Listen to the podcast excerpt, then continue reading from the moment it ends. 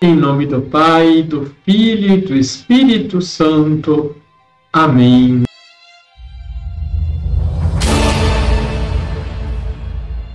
Olá, tudo bem com você? Se nós soubéssemos alimentar sempre o fogo do amor de Deus pelas orações e pelas boas obras, ele nunca se apagaria. São João Maria Vianney.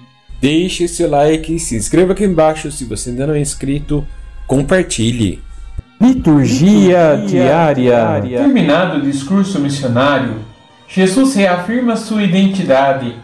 Ele é o Messias, aquele que há de vir, o desejado por todo Israel e anunciado pelos profetas. Jesus é o Messias Salvador.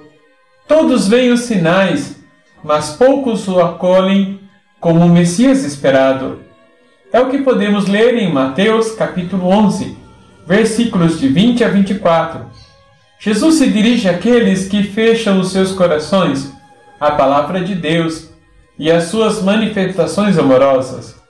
De maneira especial, se dirige a três cidades, a de Tibetsaida, porque se os milagres que se realizaram no meio de vós tivessem sido feitos em Tiro e Sidônia, há muito tempo elas teriam feito penitência, vestindo-se de silício e cobrindo-se de cinza. E tu, Cafarnaum, acaso serás erguida até o céu? Não, serás jogada no inferno. Corazim, Betsaida e Cafarnaum são cidades israelitas constituídas de judeus tradicionais que levavam a lei de Moisés a sério. Foi nessas cidades que Jesus realizou a maior parte de seus milagres. Naquelas cidades, Jesus tinha resolvido muitos problemas e dificuldades, e sua ação poderosa tinha levado muita alegria com os sinais que ele fez. Essas cidades presenciaram sinais, mas não se converteram.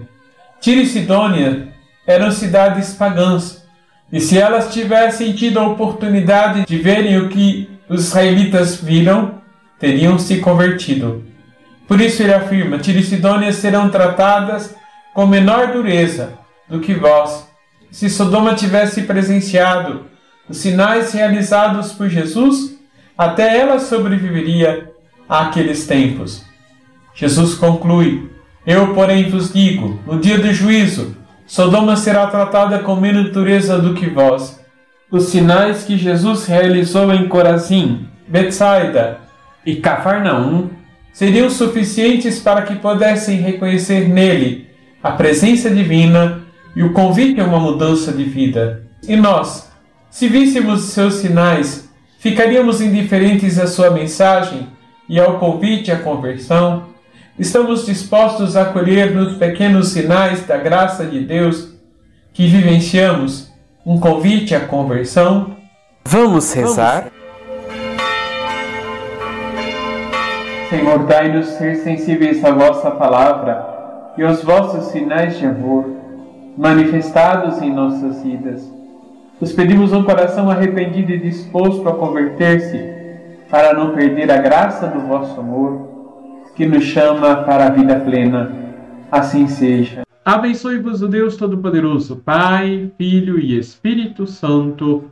Amém.